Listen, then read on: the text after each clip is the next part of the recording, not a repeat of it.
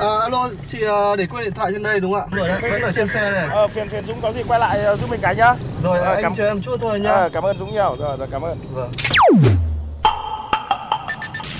May quá có anh thay lốp giúp em ạ. Cảm ơn anh ạ. Ờ, không có gì, đi ngoài đường gặp tình huống khó khăn thì tôi giúp thôi. Thiên lý hữu tình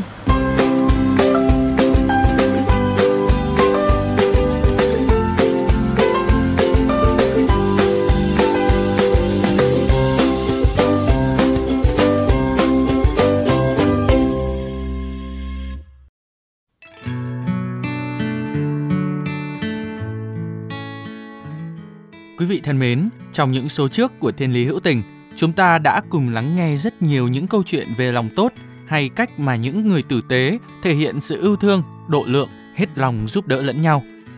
Có thể sẽ không có câu chuyện nào là giống nhau, do mỗi người đều sẽ có những nguyên nhân hay mục tiêu khác nhau khi khởi tâm lòng tốt, nhưng chắc chắn chúng đều sẽ trở thành một điều gì đó để mỗi chúng ta có thể cảm thấy rằng cuộc đời này vẫn tồn tại thật nhiều điều ấm áp và dịu dàng đến vậy. Và với chương trình Thiên Lý Hữu Tình hôm nay, sự ấm áp mà nhân vật chính mang đến cho chúng ta có lẽ sẽ là sự xuất phát từ quan điểm khá lạ lùng của anh khi giúp đỡ người khác. Đó là vì bản thân chẳng có gì nên làm việc tốt là mong có thể để đức lại cho các con.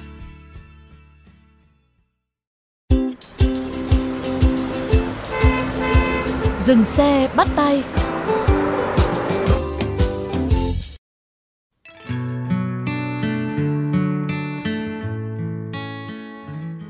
Đêm khuya, những người đi làm về muộn trên các tuyến đường quốc lộ 1A, Phạm Văn Đồng hay xa lộ Hà Nội, thành phố Hồ Chí Minh vẫn thường bắt gặp hình ảnh một người đàn ông có dáng người nhỏ thó, điều khiển chiếc xe máy chở theo chiếc thùng lớn ghi dòng chữ phá xe, đổ xăng miễn phí.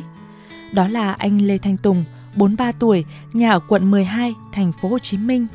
Đã gần 2 năm qua, tối nào cũng thế, cứ sau 20 giờ tối, anh lại có thói quen xách xe máy chạy quanh những tuyến đường huyết mạch trong thành phố. Để hễ cứ gặp ai hết xăng hay thùng lốp, anh đều sẵn sàng giúp đỡ mà không lấy tiền. Mỗi ngày, anh đều chạy vòng vòng cỡ khoảng 100 km nên sớm cũng phải 2 giờ sáng mới bước chân về tới cổng nhà. Có đêm, anh giúp đỡ được gần 10 người không may gặp sự cố trên đường nên 3-4 giờ sáng mới được về nhà nghỉ ngơi.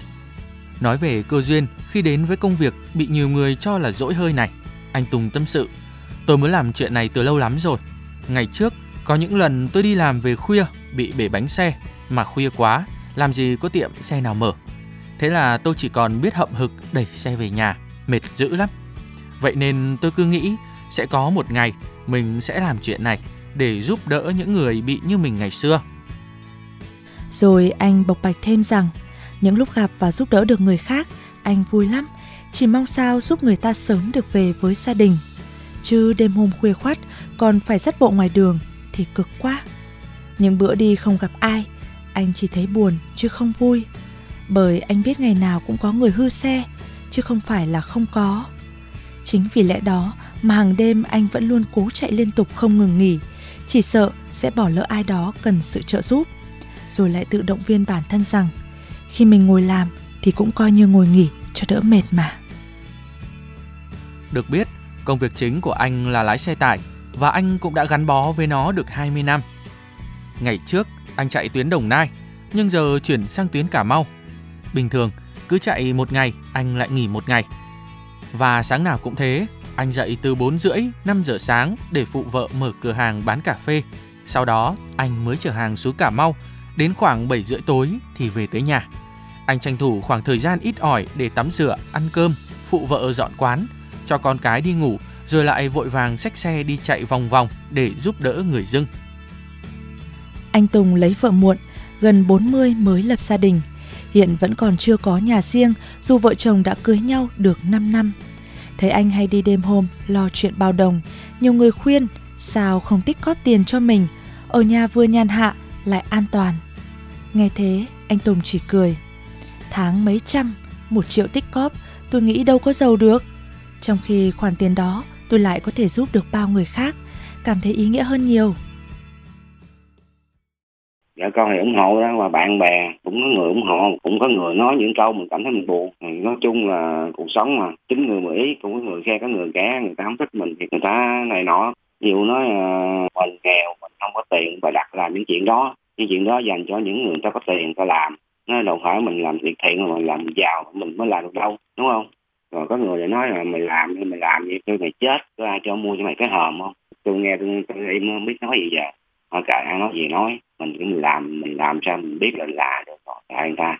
Chứ uh, còn sức còn thời gian còn cơ hội tôi sẽ vẫn làm. Tại vì mình làm cái chuyện này giúp đời giúp người mà cũng đâu có tốn tiền đâu nhiều mà mà sợ chỉ tốn sức mình xíu thôi chứ tiền bạc bỏ ra cũng đâu có nhiêu đâu tôi thì suy nghĩ vợ chồng tôi không có giàu có gì, mình không có cụ cả, mình để cho con. Nó thì thôi mình cũng gắng làm mong để lại cái đất cho nó. Anh tôi chỉ nghĩ mong cái đất nó sẽ trường tồn hơn là cái của cải.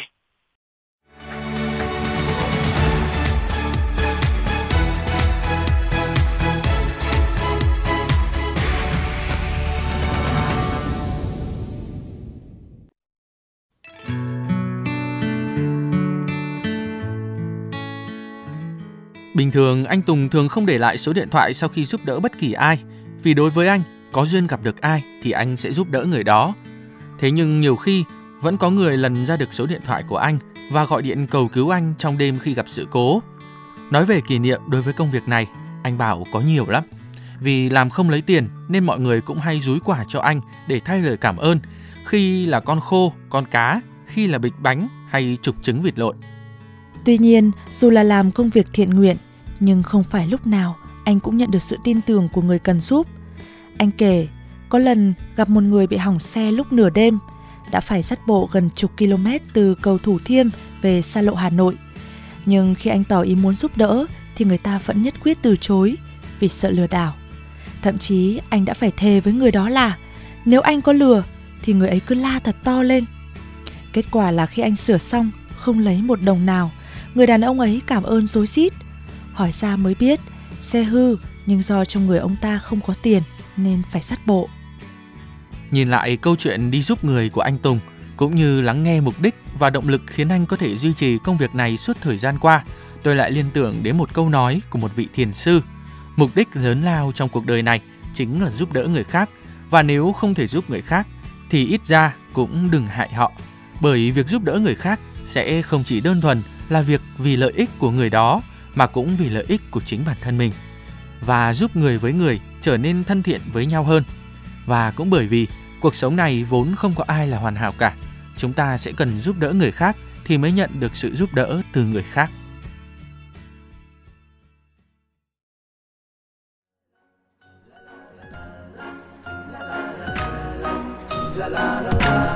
tháng trôi đi vui buồn tôi đâu biết chi mãi mê ganh đùa theo phù du chẳng lối thoát. Đời trôi đi mãi rồi một ngày, mới thấy giấc mơ qua rồi. Ôi đời buồn tênh rồi bỗng sang ngày vui dinh rình đã nở hoa. Tiếng ai vui ca cho tình yêu bỗng chớp cánh. Nhìn sâu ánh mắt thật dịu dàng, ta nghe hạnh phúc như về đây gục ngã, nhìn ngày trôi hững hờ. Có lúc tôi thầm mơ, sẽ hái sao trên trời. Mà nào có biết rằng hạnh phúc luôn bên mình là những điều nhỏ nhói thường ngày.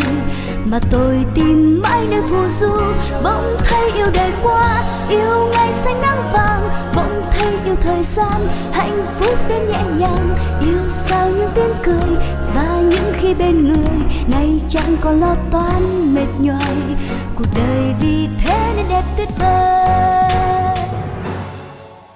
Các bạn thân mến, nếu trong những phút giây của cuộc sống thường ngày hay trên những con đường mà các bạn đi qua có những câu chuyện khiến bạn nhớ mãi về tình người, tình yêu cuộc sống, rất mong hãy chia sẻ với chúng tôi qua fanpage Thiên Lý Hữu Tình hoặc địa chỉ email thiên lý hữu tình fm91 a gmail.com. Chương trình phát sóng chiều thứ ba, phát lại chiều thứ năm hàng tuần trên kênh VOV Giao thông.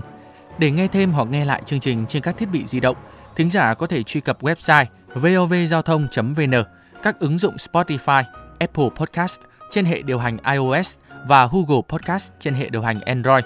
Rồi sau đó gõ từ khóa VOVGT, VOV Giao thông hoặc gõ tên các chương trình. Xin chào và hẹn gặp lại. mãi mê ganh đùa theo phù du chẳng lối thoát. Đời trôi đi mãi rồi một ngày mới thấy giấc mơ qua rồi. Ôi đời buồn tênh rồi bỗng sang ngày khu vườn rình đã nở hoa. Tiếng ai vui ca cho tình yêu bỗng chớp cánh. Nhìn sâu ánh mắt thật dịu dàng, ta nghe hạnh phúc như về đây. Có lúc tôi gục ngã, nhìn cho hững hờ có lúc tôi thầm mơ, sẽ hái sao trên trời mà nào có biết rằng hạnh phúc luôn bên mình là những điều nhỏ nhói thường ngày. Mà tôi tìm mãi nơi phù du bỗng thấy yêu đời quá, yêu ngày xanh nắng vàng. Bỗng thấy yêu thời gian, hạnh phúc đến nhẹ nhàng. Yêu sao những tiếng cười và những khi bên người đây chẳng có lo toan mệt nhoài. Cuộc đời vì thế nên đẹp tuyệt vời.